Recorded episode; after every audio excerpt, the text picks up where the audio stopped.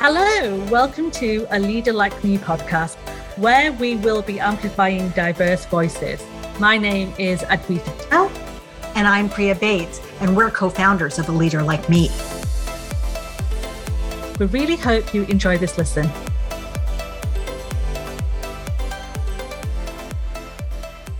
This week, we interviewed Olivia Bussey, who is the head of quality and compliance for NCC Education, an awarding body and international provider of British education in computing and business. She's also the responsible officer for an organization working with a global network of centers and universities. Olivia provides effective and practical recommendations, support, and advice to senior management while modifying, improving, and strengthening compliance arrangements with Ofqual, Qualification Wales, and overseas regulators. Olivia's worked in the education sector for 15 years and has honed her skills in policy development, qualification development, and project management as well. She is passionate about ensuring all young people, and especially girls, have access to a quality education and volunteers as an enterprise advisor across Greater Manchester in the UK. Olivia also works very closely with heads of schools and colleges to help develop their careers program. I loved this chat with Olivia. Talk about somebody who is passionate about education, and Olivia will pop up. I don't know about you, Priya, but what did you think about the chat we had with Olivia? Oh, my favorite part of Olivia's story is when she talks about her grandmother and the interesting ways that and the creative ways she found to find money to pay for her girls to be educated way back when when that wasn't the norm that it was a preference for the men to be educated. But she you'll have to listen to the interview because i get such a kick out of how her mother her grandmother did this Oh, that story. Yes, that's that's definitely one story that stood up for me as well. And the fact that her grandmother refused to not let her daughters have the same education as her sons, uh, and and what she did to make sure that they got the education has filtered through to Olivia and her passion for education in girls. And the other thing I loved about Olivia was just just her sheer determination, sheer determination to make things work and be visible and be counted. Again, that visibility thing was so important for her. And I met Olivia probably about four years ago in person when we went to an event together. And I mentioned this in during our chat is when she walked into that room, everybody, and this is not even joking, everybody stopped and looked because she had such a presence. You know, she she stood with her head held high, her shoulders back, and she strided into that room like she owned it. And that she caught my attention. And there was no way that I was not going to allow, uh, I was no way, sorry, I was going to leave that meeting and that conversation without connecting with her. And I remember going for a drink afterwards, and she just blew me away with her passion around the education sector in particular and all the work that she does in that space it's been so amazing having her be a member of a leader like me. And I remember the time when she was considering applying to the uh, the non-executive board director role that she was considering, and being a little nervous about doing that because there'd never been a black woman who had been on that board so it was it was a little bit scary to step forward and become more visible and try to do something different when you weren't going to be surrounded by leaders like you Exactly. And that I remember that conversation because we had a group coaching session with her, didn't we, as part of the community? And we worked through her worries and her struggles and and also, you know, what what why it was important for her to put herself forward and be counted in a space where people like us don't really exist, and especially Black women and Black men in the education sector are not seen. And she's determined again to change that. So the fact she is now the non exec director and she's leading the way and she's a thought leader is just incredibly inspiring. Well, I'm really excited for you to listen to this episode, be inspired by Olivia because she has so many wonderful things to say. So I'm hoping you really enjoy this incredibly inspirational conversation with Olivia. I think you'll love everything she has to say. And if you enjoy our program and our entire series, please share and please like and please leave comments. We'd really appreciate your support.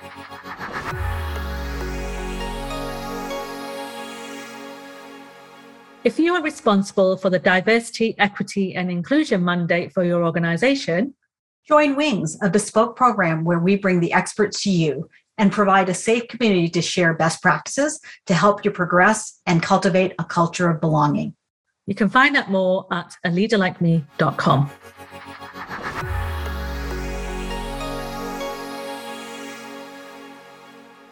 Hi, Olivia. Welcome to our Leader Like Me podcast. You know, we're so thrilled that you could be with us here today. So, just so our listeners know who you are and, and what your background is a little bit, do you want to share a little bit about your journey um, and how you uh, started in the role that you're in today? Yes, thank you. Hi, uh, Advita and Priya. Thank you so much for having me. I'm absolutely delighted that you invited me to this podcast interview, and uh, especially on uh, uh, in 2022 with everything that's going on. I'm really pleased to be mm-hmm. a a, woman of color uh, in my position and uh, to be in education and, and perhaps maybe to inspire other young women who are like me who are looking to get somewhere. So thank you so much. I just wanted to, to, to express my gratitude before we get started. Thank you so much both for, for having me. It's an absolute delight on my part. So I'll start with uh, my current role. I am working for an international awarding organization and uh, the, the, the, awarding organization is based in uh, over 50 countries. My current role is the head of quality and compliance and uh, the responsible officer for Ofqual, our key regulator. So Ofqual regulates all qualifications and assessments in England. So my role basically oversees all the um, qualities and processes across the businesses. I work uh, very closely with our board of directors to set the mm-hmm. strategy mm-hmm. to make sure that we are reevaluating all the key components in the business and we're setting up direction of travel in terms of uh, our products and we are venturing into, into new markets. Part of my role as well is to just uh, mitigate any potential conflict of interest and any other risks that the business might face, including regulatory risk, which is a key big factor for us at the moment. My role has been sort of expanded. I've been in this role for the past five years. My role has expanded in, in the scope of I've been uh, offered a position to sit as a non-executive director uh, for mm-hmm. the awarding and assessment industry. This has been an exciting opportunity for me. I'm now exposed with uh, sitting alongside CEOs who are navigating the parameters of big, uh, large awarding organizations to myself uh, managing and working within a small, medium awarding organizations. So I've been very, very fortunate to be in a position to expand my skills. I'm still learning many new things every day. I'm excited within the position. I've been I've been an executive director for the past year, and it's been quite a tremendous journey and and a, and a significant challenge with many opportunities that are and many doors that have opened to me. So I'm very, very excited to share some of my experiences and how I got to this stage. Thank you so much, Olivia. And and people won't know, but we actually connected a few years ago, didn't we? At uh, where was it? I can't remember. Was it one of the Northern Power Women events? Yes, I think it was. I, I was nominated for a Forward Ladies Award uh, by somebody in the sector. I've never really found out who that person was, but uh, yes, yeah, somebody nominated me, and uh, uh, part of that Forward Ladies, I, I, I, came across a number of very influential women, and uh, Advita was one of them. And yes, and I connected with Advita, and I've never looked back because I could just tell from just the first uh, meeting with Advita that she was just so inspirational, so motivated, and I just wanted to be around. I just wanted to find out what keeps the buzz going uh, and how she got to the position she's been in. And it's been a exciting, challenging, fantastic experience ever since, I have to say. Oh, well, 100% back at you, Olivia. And the reason I wanted to speak about that connection was, you know, we we speak about, uh, and I know something Priya and I talk about quite a lot, and I know Priya's got questions around this as well, and will have, but around the visibility bit, because the work you do in education and the journey you've had to get to that position hasn't been easy, has it? And I know we've spoken about this offline quite a few times. So do you want to share with us about some of the some of the challenges you faced in in the world of education because we've read so many reports and i know it's commonplace across many kind of western countries in terms of not having representation not having you know students and pupils not having teachers and educators who look like them who they can learn from and it, you know even having the the faces and the voices like yourself behind the scenes helping the quality assurance side and all that there, there are not enough people like us you know visible doing this kind of work. So do you want to share a little bit about what inspired you to get into this space of, of work especially when you didn't see many leaders who look like you in the, in this area Absolutely. And thank you for saying that, bit. I think it's very, very important to highlight perhaps where my story starts from and how I got into education. So, right after completing my uh, degree, uh, I went into uh, try to uh, uh, a management consulting company called Accenture. But I, I, found out that I was having my first baby and they wanted me to go work in New York for six weeks as, as my first sort of uh, induction meeting on onboarding. And that's the time I realized that um, perhaps this is not the job for me. I really wanted to be a consultant in management and I was very excited. But then I realized that actually I want to be a mom and I don't want to sacrifice that for nobody. And I don't want to fly away and leave my baby when just because for a job.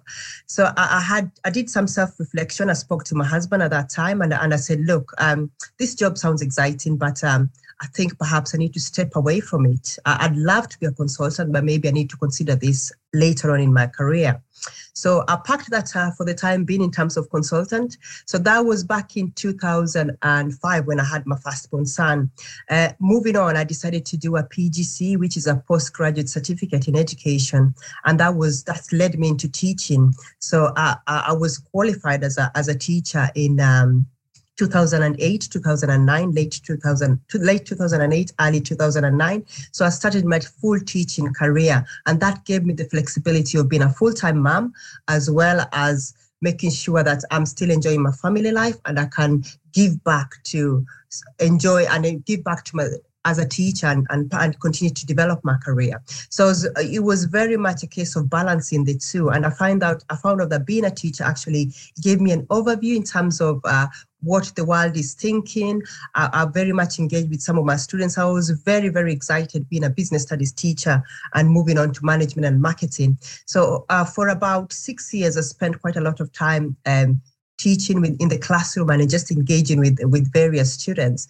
Uh, I had my second child as well, so I continued to within the career of mom as well as making sure that I'm I'm focusing on what I want uh, with me within my career. I had a very my husband was very supportive, and that that really does help to make sure you have somebody who's supportive with you.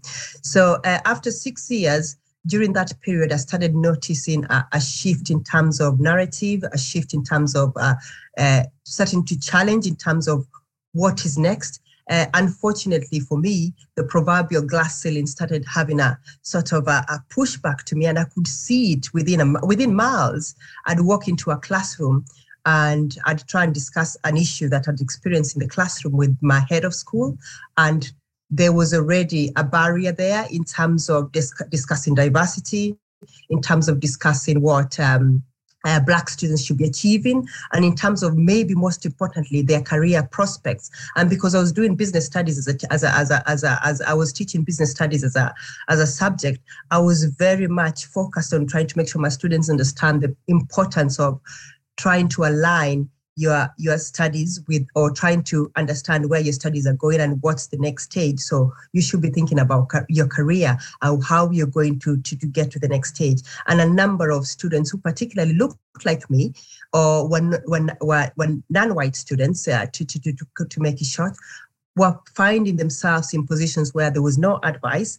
Nobody's there to encourage them. In fact I, remember one or two conversations with uh, a number of a couple of black girls who felt that there was no point in trying because they did not see women like me in senior positions, and they didn't feel that uh, the country or where they were in that position in the classroom, they were being their their, their career aspects were being elevated or they were being encouraged to to to to aspire to something bigger than what is presented to them, which was you're either going to be a, a, a, a nurse working in the hospital, uh, there's options for you to be a maid if you want to, or there's options to be a nanny or a nursery nurse. So their career limits were very much challenged, and the, their narrative was very much, well, these are the type of kids they're doing really well in school, but we don't need to push them because there's no point. And that was very much the the narrative that they were being fed. And I, I very much said, well, I don't think that's that is correct, and and I really want you to open your minds towards being able to achieve what you want to be and they, and they say to me, well, we, we think you're really you're a really good teacher, but uh, uh, we can see even you, you're not going to be able to go. If you want to be ahead of school, do you think you'll ever be ahead of school? And I said, of course I will be. And then obviously at the back of my head, I do want to, to relay this to them that I've already seen the proverbial glass ceiling and I'm never going to be ahead of school where I am. And uh, I need to start making changes. And that conversation and sort of instigated me to start thinking what is next for me? This can't be it. And i need to prove these girls that i'm teaching who look like me. I need to prove them wrong. I need to tell them you can actually be what you want to be. And that was sort of what set up this um, trajectory for me to start thinking what is next for me? So i moved from the classroom without a plan I decided teaching, I've, I've, packed it up because I still love education. I was very passionate about education, particularly educating girls, which is a, a story that has been sat with me because knowing from my maternal uh, mother to my grandmother. My grandmother, if to, cut, to make the story a little bit sh- short and not too long, uh, my grandmother was um, grew up in the village uh, and uh, she had about seven daughters. And out of the seven daughters, uh, she had eight boys, and my grandfather used to uh, bring the upkeep money and insist that only the boys goes to go to school, not the girls. But my grandmother became very um, sort of ambitious and decided no, she's going to make sure her daughters go to school. So she started brewing illicit alcohol on the side and educated my mom and educated all her seven daughters. And I'm here because my mom was educated so I feel there's sort of that push to make sure that if I see any girl who's been challenged not to get the right education, I will aspire to challenge and make sure that that narrative continues because I have to keep carrying that torch that my grandmother foresaw all the stuff back in the day, back in the village, and I have to keep saying, yes, you have to carry on. And my my, my story, uh, when my mom told me that story, I and now at the position I am in, and that sort of sits with me deep inside, and it's instilled with me that I have to carry this forward. And when I decided to drop teaching and have no plan whatsoever, that was part of what was driving me. That motivation that this is something that my grandmother foresaw. So I have to finish the journey. They started the journey for me, so I have to finish this. And I have to tell you that saying that. Uh, when you educate a girl, you educate a village. That is so true because none of my uh, uncles achieved what I have been able to achieve today, or even my mother was able to achieve today. And I think that is part of that, making sure that girls are empowered and educated. And it's been something that's really been instilled with me. So to move it not too fast, back to where I am now. So that was what was driving me without a plan. I, I, I, decided to apply for a local consultant job, which was um, working for the council. Uh, uh, and it was a 12 month contract. But within three months, I, re- I, realized that's not the contract for me. I'm never going to work for the council because it wasn't, it did, it just wasn't challenging enough. And I, in that period, I started seeking for another role and I started thinking I need to stick with education, but I need to find another role. So I worked for the council as a partnership and policy manager, which was just revising a number of policies with the government. It wasn't very uh, challenging for me, as I said. So I decided I need to move on to another role, which I, I, came across working for an exam board. And this is the role that I'm currently in. So in the role, within about two years, luckily for me, uh, my manager, my manager at that time was able to foresee my skills and my abilities and, and decided to make me the head of quality within about seven months because wow. I already demonstrated that uh, passion and that resilience. And I didn't have the exposure of working on an international basis, but I had to learn that very, very quickly. But I was very determined. At the back of my head, perhaps my determination came in from the fact that I was working with some very um, countries who have faced uh, political uh, sort of uh, situations and economical situations, such as Malawi, such as Kenya, where my, I am originally from and my grandmother is. So that really gave me the motivation and the zinc to just keep carrying on.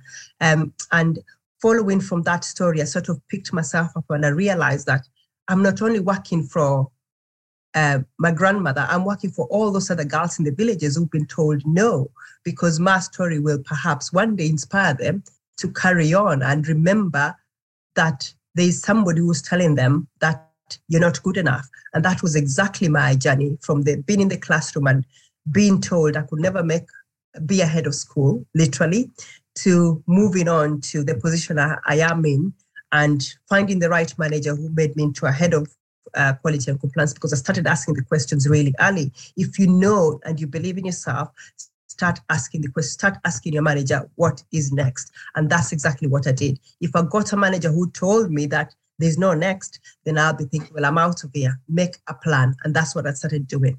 I, I love that. I love that, Olivia. The the your whole story is absolutely incredible. And you know, when we think about, you know, the purpose of a leader like me, it's being able to see leaders like you to inspire you. And for you, it sounds to me that your grandmother was that anchor and your mother after her really provided that narrative that says, I get to choose and I have power. And if I see a situation I don't like, I'm going to change it. Would you say that's the truth? That's you've really hit the nail on the head there, Priya. I think that's exactly sums it all up. That is the way I my mother raised me. My mother raised me. It was very unfortunate. It was it, it could be defined as a, a, a, the patriarchy was very much in play, but my mother made sure that if patriarchy was in play, I, I managed to make a plan beyond those, that patriarchy and be able to surpass it and forego any sort of boundaries that's telling me that I am confined in a box. And because I'm a woman, I have a place. My place is to believe that if I've got a gift, if I've got skills, if I've got talent, and if the doors are open, I should be shooting way past or flying past those through those doors. And that's exactly what I went with. And that was exactly instilled for me from a child you will find yourself in situations that will place barriers.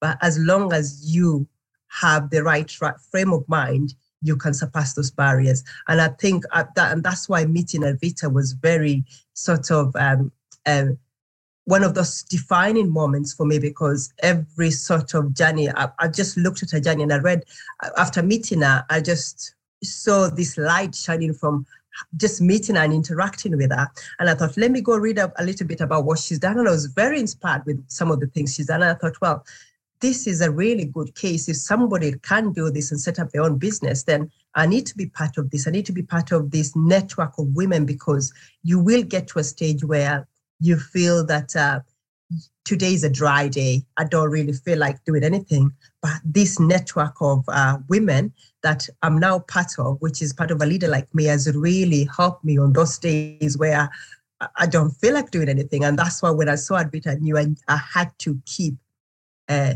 making sure that she knows I'm there. I'm in her space. and maybe maybe too much, but uh, I, I, I think it's worked for me. It's worked for me. And I know sometimes, yes, I will keep knocking, but sometimes that's saying that if you keep knocking, the door will open. It does open. And that is the stage I've been. I made it very, very clear when I got to the awarding sector that this is what I wanted. I told my manager if there's a position to apply here, I need to be applying for it. Uh, unfortunately, that good manager left. I found myself with a very different manager who was very much opposed to everything I was doing. In fact, tried to, or told me, in other words, um, it'd be good if I moved on. Uh, and, and, and, and, but this is again this is it, it sort of reinforces and and that's the thing with me. The minute you present me present yourself to be a challenge with me i will leave to prove you wrong. And that's exactly what i did. So you know what olivia? I remember you telling me that story about your you know the struggles you had with with the manager in terms of them not believing in you or feeling you know and, and we chatted didn't we about you know, when we say this in the community as well, I know you've been part of some of these conversations about when people feel threatened by you and your your ability they can retreat and make you feel like you're the one that's in the wrong right? So that's where those whole microaggressions start from. But you know throughout the chats we've, we've had in the last 20 minutes and stuff you know there's no doubt your tenacity and confidence and courage is what keeps you going at the pace that you're going and that's what we you know Priya and I and you know that day when I met you, you, you you said some really lovely things about me, but it's completely you know back at you as well because I spotted you. And those of you who who you know you can't see Olivia right now, but Olivia eh, commands a room, and uh, when she walks into a room, you know Olivia's there because she just it was in it was in one of the high right. It was in a in centre of Manchester in in top six floor, uh, sixth floor somewhere, one of those fancy offices. I think it was Ernst and Young. I think we're in there. And as soon as you walked in, though, you have a presence, right? You, your shoulders are back, your head is held high. You you exude this confidence and courage. And you know, uh, so many times I have been in so many different events where women who look like us tend to walk in timidly, you know, head down, don't want to make a big scene, you know, keeping their kind of comfort area quite close. And that is because, you know, some of us haven't been privileged to have leaders who encourage us. You know, I know you said your previous manager was great and looked at you for support, but imagine if you had that leader, that manager who said that to you, I think it's time for you to probably move on. If that was your first experience of career, you know, that it completely knocks your confidence and it can stop you moving all, on and progressing. And you, you spoke before about girls in the classrooms who, you know, don't see anyone who they can re- relate to because they don't see ambition around them really, or feel like that even if they had ambition, it's going to get knocked out, knocked out, uh, knocked out the way. And you spoke about your journey, about every step and every adversity you face. You know, you've had the management consultancy to education, where the you know the leaders were saying to you, don't even bother going for head of school, basically, is what they were saying, right? Because you're not going to succeed.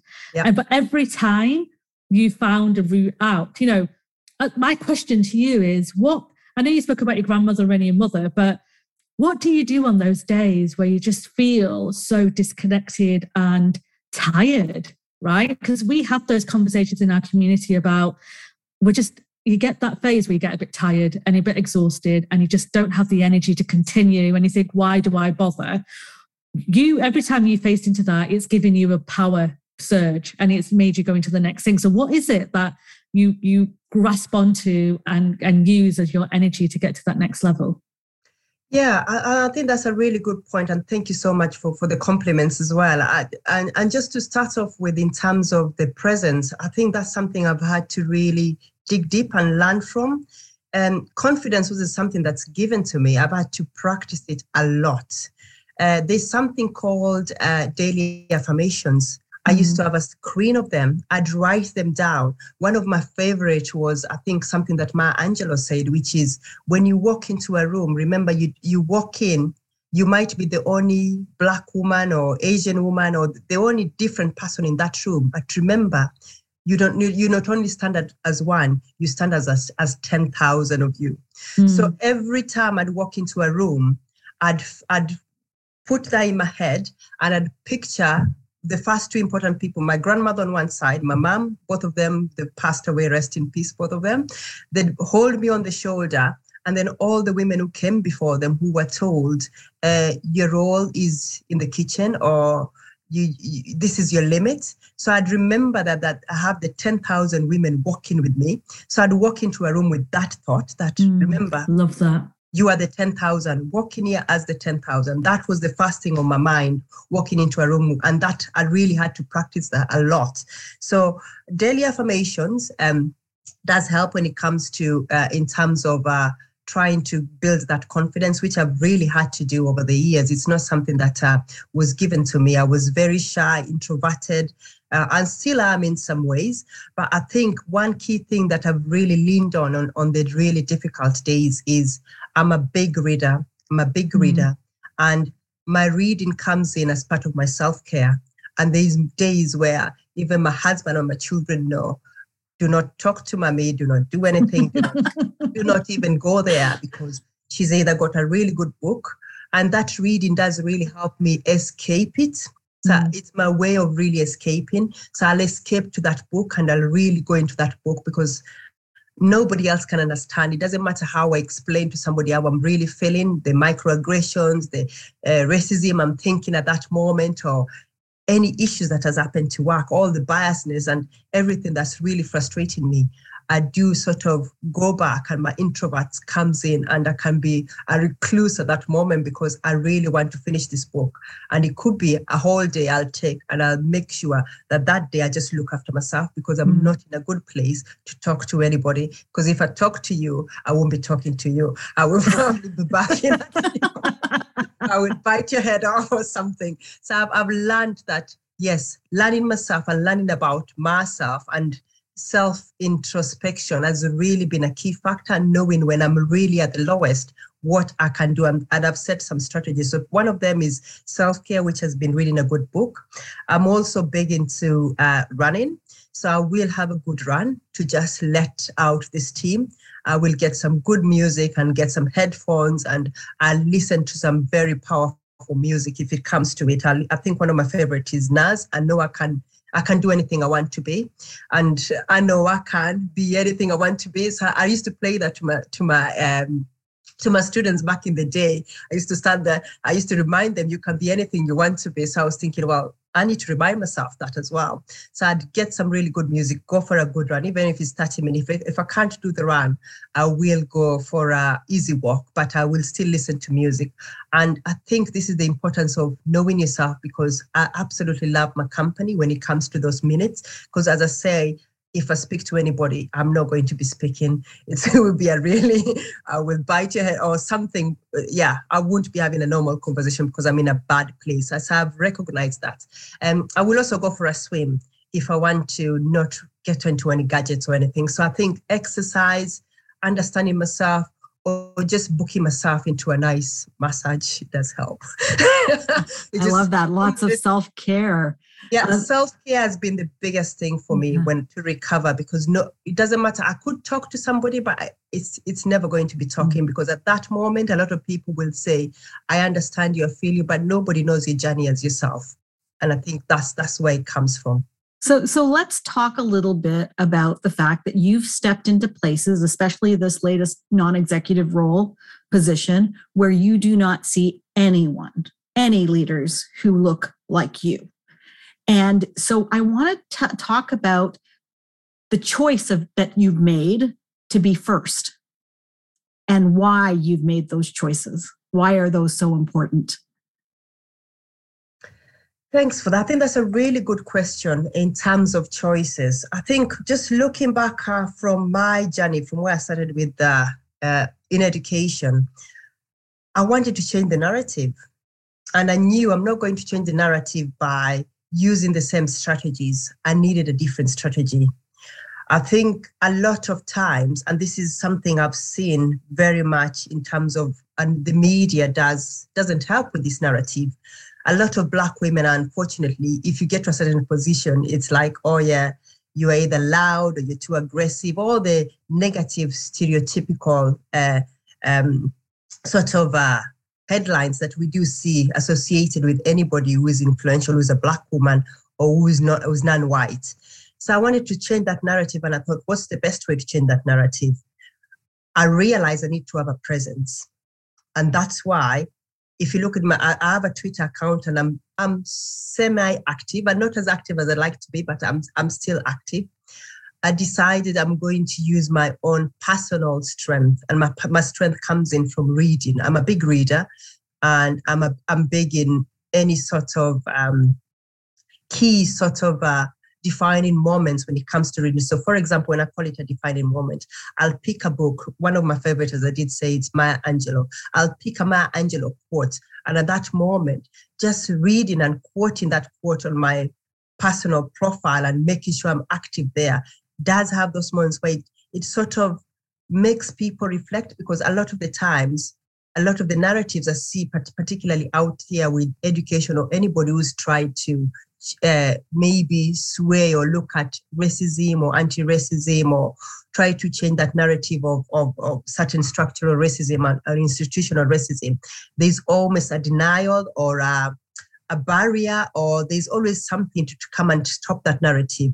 And it's very much, it comes in, a, in, in such a great force and it's very much, oh, these are the woke people. I did want that. I wanted people to see the real life stories of somebody like me, somebody like me who's coming from a different country.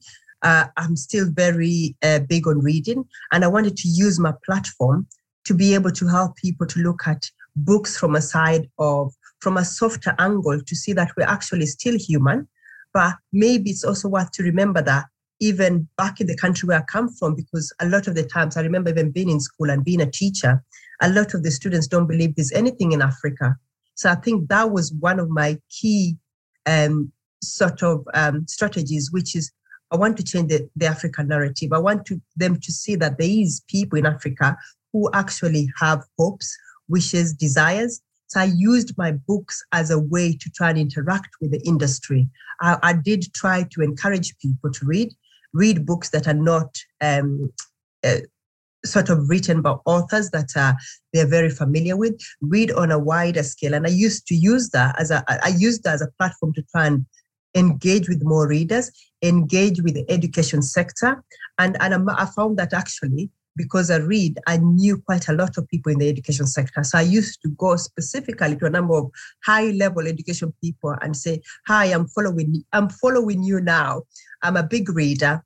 Uh, and that's it and see if they'd respond to me some would some would ignore me but it was a sort of route and i felt like on a day particularly sometimes martin luther king days or all the other days that come in i would send certain things to specific people who i knew were, were very influential but i'm not doing that in an aggressive manner because i think mm. the industry has got to a position where they feel any challenge on anti-racism is, is an aggressive tone and I, felt perhaps a softer approach, but that doesn't mean I'm going to be a doormat. I will mm. challenge mm. it if it needs to be, but I will continue to make sure I remember my platform. And my platform is very much, I want to show uh, the, the education sector that there's books that are outside of the norm, which is uh, the English specific books. Mm. They need to start letting kids explore the world as it should be and not um, sort of confine them in this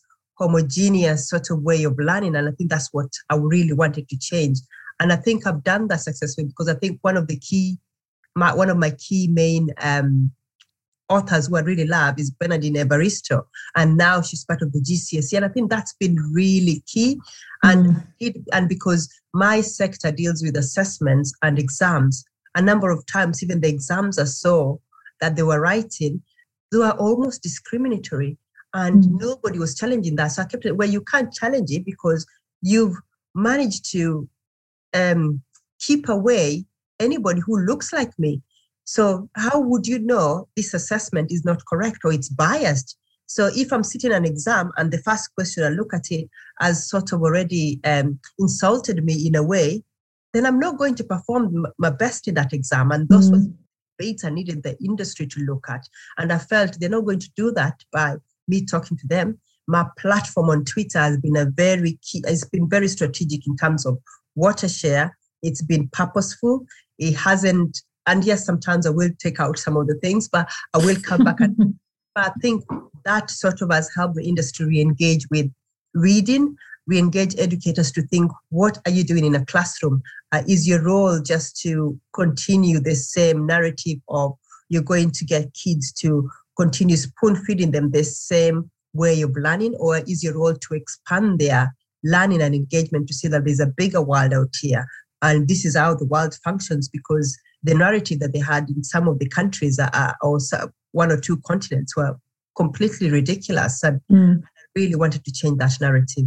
And I, you know, and I think you definitely have, Olivia. And there's been so much conversation around the books that children consume and you know are they the right books that they're consuming and what are people doing about that and i think when you're surrounded by people who think like you and look like you to an extent you don't see it do you? Like you you know your point there where you're sitting in an exam and if you're you know a, a black child or a south asian child or whatever and you're reading that question you're a bit like you know you've it's that uncomfortableness. And i've been there you know we've all been there when i've done exams especially around you know english lit and english language where you know some of the stuff isn't quite quite right. And uh, you know i love the work that you're doing and the, the federation that you're a non-exec are lucky to have someone like you to support them and, and give you and give feedback, you know, to them.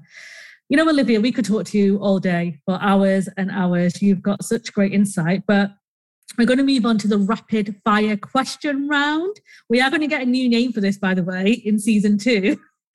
but we're going to ask you a couple of questions and we'd love to know what your, your thoughts are on this. So the first question is name a leader you admire who inspired you. Oh, wow. Um, I have many leaders I admire who inspire me for their characters, values, and traits. But I'll, I think I'll go for Oprah Winfrey because she's compassionate, she's inspirational, she's direct, she's fearless, and she's, I mean, many people have called her um, transformational and charismatic leader. Um, she stimulates intelligence, problem solving, I'm also passionate about the fact that she's opened our own, um, the first woman to own our own broadcasting network. Um, and the way she's also stood for girls in South Africa and other girls from countries who, if uh, looking back, perhaps maybe my mom benefited from a woman like her coming to set up a school because my mom was educated by a charity school. So, yeah, so I think she would be one at the top of my tree, definitely. I love Oprah. I'm a big Oprah fan. Here's question two, Olivia. What is the one piece of advice you would give your younger self? Oh, wow. That's a good one. Um, I think looking back to where I am now, it's a good thing I didn't know that uh, all the things that have happened to me would happen to me. Um, if I'd known all the pains and heartaches I would encounter in my life, even amidst the joy and victories, um, it would surely have been too much to bear. I probably would have said, no, I'm, I'm, I'm throwing in the towel. But uh, I think looking where I am now, it's, it's a good thing I didn't know. Uh, but I, I would, if I was to talk to my younger self, I would say, continue to be kind to yourself, continue to know yourself worth. Um, and the world is definitely, definitely bigger than you think, and your worries aren't as important and just continue to be you. And uh, don't worry about being different looking different. That is your ticket to where you're going to. Great great advice. You know it's, it's so interesting that you said if I knew as my younger self the adversities and challenges I would face, I don't think I probably would have taken that route. And that's something we don't give ourselves enough credit for, do we? And I love that. I love that advice. You know, being kind to yourself and, and self care is, is critical. Um, the last question What wouldn't we know about you by just looking at you? Oh, wow. um, I don't like to share this, but I'll share it uh, because it's it's a, it's something I did for my sister. My sister needed a kidney, and I donated my kidney to my sister. Um, wow! So wow. we're coming to we're coming to about uh, nine, no, ten years. Ten years will be this year in uh, in August, September. Ten year anniversary for for for giving her a kidney, and she's doing really really well. But uh, yeah, it's part of my giving that uh, I, I think that's why I feel the blessings because giving has given me more. I feel I feel like that definitely. Love that, Olivia. Gosh, if I couldn't love you anymore, you ah. just added something else to that now. Incredible, absolutely incredible. So, people wanted to, you mentioned Twitter. So, people wanted to connect with you, wanted to carry on this conversation. Where can they find you? We'll make sure we put it in the show notes as well. Yeah, I'm on Twitter, I'm on LinkedIn. If you want to join a leader like me, I'll be there. I'll be coming into many sessions. Amazing. We didn't pay you to say that, by the way. I love those oh. sessions. I think that they just that support of community of like-minded women. I think it's it's it's great. It's what you've set up is brilliant. Thank you so much. Thank you so much, Olivia, for your time today. You are such an inspiration and i can feel the power in your voice in your uh, you know your persona all of those things we've never met in real life but uh, you know i am honored to know you. We're thank you for being with us. We will. Hopefully definitely. In june for the conference we'll, we'll get yes. we'll get we'll get going. But thank you olivia. I, I am I am privileged to know you personally. I am grateful for your time today, and as Priya said, I echo her sentiments. You are an absolute inspiration. Thank you so much for your time today. Thank you so much for having me. It's, been an absolute pleasure.